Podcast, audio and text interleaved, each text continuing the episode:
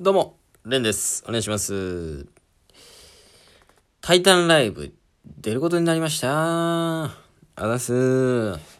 いや、あの、タイタンライブっていう、まあ、その、ややこしいんですけど、タイタンライブパンドラっていうのに毎月出てて、それはあの、一番下のライブなんですよね。タイタン所属芸人からしたら。はい。で、次に、二月に一回、タイタンライブレアっていうのがあって、で、その上にタイタンライブってのがあるんですよ。そのタイタンライブっていう名前が頭に全部ついてるせいで、すんげえややこしくて、わかりにくいんですけど。まあ、タイタンライブっていうと、ま爆笑問題さんも出てる二月に一回の、えーで、全国だとシネマライブって言って、映画館でも見ることができるみたいなライブがあるんですよ。あの、銀座の時事通信ホールっていうところでやっていて、それのことなんですよ。タイタンライブってのは。うん。だからもう、ごちゃごちゃで言ってる人もいるんですけど、タイタンライブ、パンドラのことをタイタンライブって言ってる人もいるし、タイタンライブレアのことをタイタンライブって言ってる人。ややこしいんですよ、とにかく。まあ、とにかくね、その、まあ、一番上って言っていいのかわかんないですけども、その、事務所ライブで言うと一番上のやつにね、出させていただくことになりました。うん、これがあのーまあ、事務所のご利用しとかではないんですよ。うん、僕はピンだし、まあ多分、マネージャーとかも売れると思ってないんじゃないかなって思うんですけど。だから、なんかとにかく、そのネタ見せには参加させてくれたんですよね。タイタンライブのネタ見せ。そんなの僕ら、なかなか行く機会ないというか、むしろ初めてなんですけど、あので、いつも見てくれてる作家さんとは全然違う感じで、あの高橋洋二さんっていうね、あの前、ラジオトークでも喋ったんですけど、爆笑問題カーボーイの作家さんだとか、まあもともといろんな多分、伝説的な番組のね、うん、ボキャブラとかやってたのかな？ボキャブラわかんねえけど、とか、まあ、アンタッチャブルのシカゴマンゴーとか、とか、まあいろいろ、もう有名な、サンデージャポンもやってんのかな？うん、なんか、とにかく、有名な作家さん。と、あと、秋葉さんっていうね、それもカーボーイの作家さんと。で、もう一人が、そのね、二人の、まあ、大御所作家さんを二人、両脇に抱えて、ドンと真ん中にいるのが、太田光代社長ね。うん。俺の顔に似てるということでおなじみ。うん。太田光代さんなんですけれども。まあ、逆か。すいませんね。太田光代さんに僕が似てるんですね。うん。まあ、逆で言ってこう。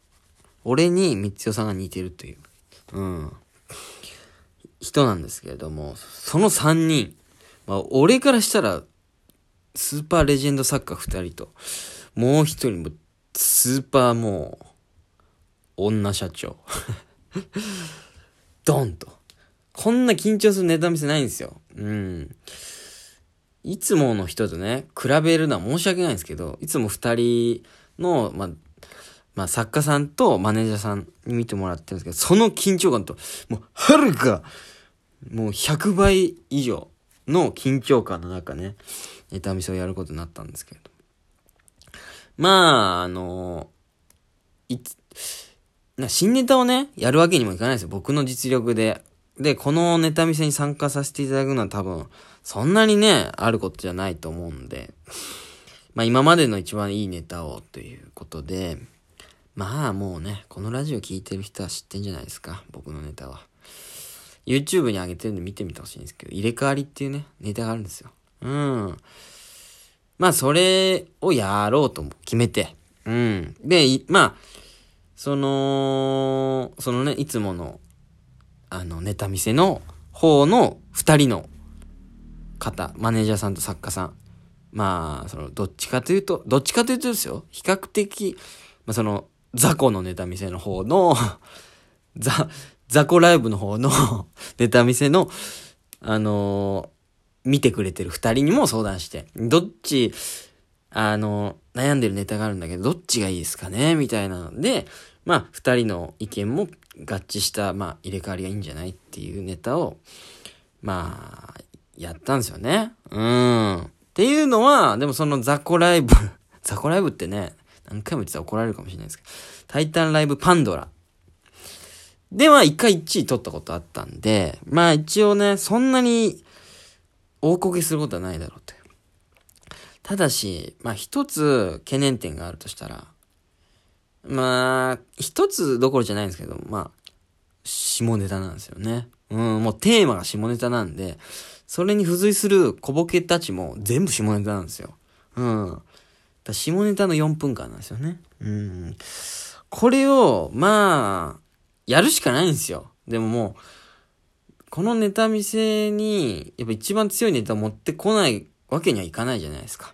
うん。ということで、まあ、下ネタではあるんだけれども、このネタをやろうということで、まあ、やったんですよね、思いっきり。うん、もうこれはもう、思いっきりやりましたね。ライブにやるときぐらい全力で。まあもちろんね、ネタ見せっていうのはそういうもんなんですけど、いつもより気合が入って、なんかまあ、下手したらライブに出るときよりも気合入ってたかもしれないです。まあ一生懸命やったら、まあ、笑っていただけて、その、まあ、まずその男性の二人の作家さんが、そう笑ってくれて。まあ、おじさん、いわゆるまあおじさんじゃないですか。うん。にはまあ笑ってもらえるだろうという、その下ネタですしね。うん。で、社長も、なんか笑ってる感じしたんですよ。うん。いや、これは、やったんじゃないかと、思ったんですよね。そのネタ終わった瞬間に。受けたぞ、みたいな感じで。で、よしよし、これもしかして言ったかもな、みたいな感じで。で、まあ大体ネタ見せってのはネタが終わった後に、その作家さんとかがマネージャーさんになんかこう、言ってもらうんですよね。このネタこう、もうちょっとここがこうだといいかもね、とか、あそこはいらないかもね、とか、もっとここの部分増やした方がいいんじゃない？とか、そういうことを言われるんですけど。何言われるかめちゃくちゃドキドキしたんですけど。まずその、だから高橋さんっていう作家さんに。に、まあ、あの、面白くないダメ出しにはなってしまうんだけども、あの、この部分がテレビとかでは使えないから、このタイタンライブにおいては、ちょっと表現を変えた方がいいかもねって。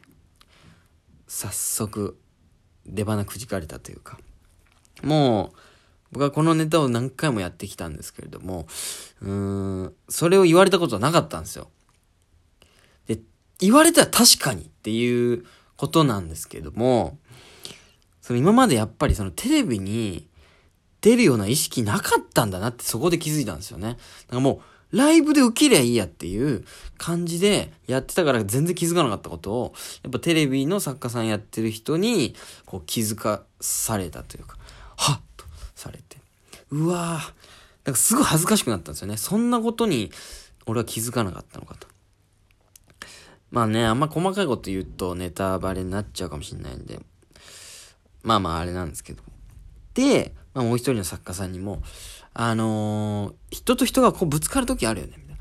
そこってもっと、こう、ぶつかってきてるっていうのがわかるように、この、そういう動きをした方がいいんじゃない？とか言って。もうなんかその、褒められるというよりも、その、ダメ出しをもう2、3発パンパンパンって食らったんですよね。この、ワン、ツー。ダメ出しのワン、ツーを食らって、ああ、そうかそうかと。これはもうやばいかもな、ということで。はあ、落ちたか。まあまたね、頑張って新しいネタ作ってタイタンライブ出れたらいいなと思って。もう諦めてたんですよ。だけど、そのなんかダメ出しの、こう、ここはこうして、もうちょっとここも増やした方がいいし、で、相手がいる感じをもっと引き立った方がいいし、こうだよね、みたいな言われて、あーってなった時に、まあでも面白かったけどね、みたいな言ってくれて。で、もう一人の作家さんも、お、そうだね、うん、みたいな。嬉しい。あ、あ、そんなにダメ出しするけども、根本面白かったんだ。ええやったと思って。これは、わかんなくなったんですよね。さっきまで落ち込んでたのに、受かったかもな、みたいな。で、そしたら、この真ん中にね、どしっと構えてる女帝、太田光代さん。俺の顔に似てる太田光代さんなんですけども、が、口を開いたんですよね。うん。で、さっきクスッと笑ってたから、な、何を褒めてくれるんだろうってなんか勝手に期待して。で、言ったのが、でも下ネタなんだねってやべえ。社長嫌いそう。どうなんでしょうね。こっから何を言われるんだろうと思って。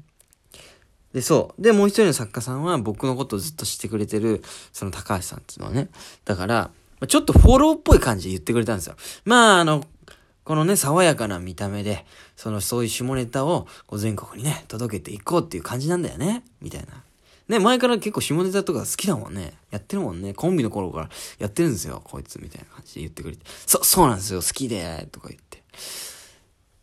ね、で、なんかその、もう一人の作家さんもなんか面白いって言ってくれたから、うんうんうん、まあまあまあね、みたいな。それでもいいんじゃないですか？みたいな言い方の、うんうんうん、まあまあ、みたいな、を言ってて。で、社長なんとかこの二人で面白かったから、いいんじゃないですかっていう雰囲気にしようとしてくれてたんですよ。だけど、こう社長が次の一言で、まあでも、どんどんご時世下ネタとか厳しくなってくるからね、みたいな言って、もうその一言で、両脇の作家さんが、まあそうっすね。うん、まあそうっすね。みたいになって。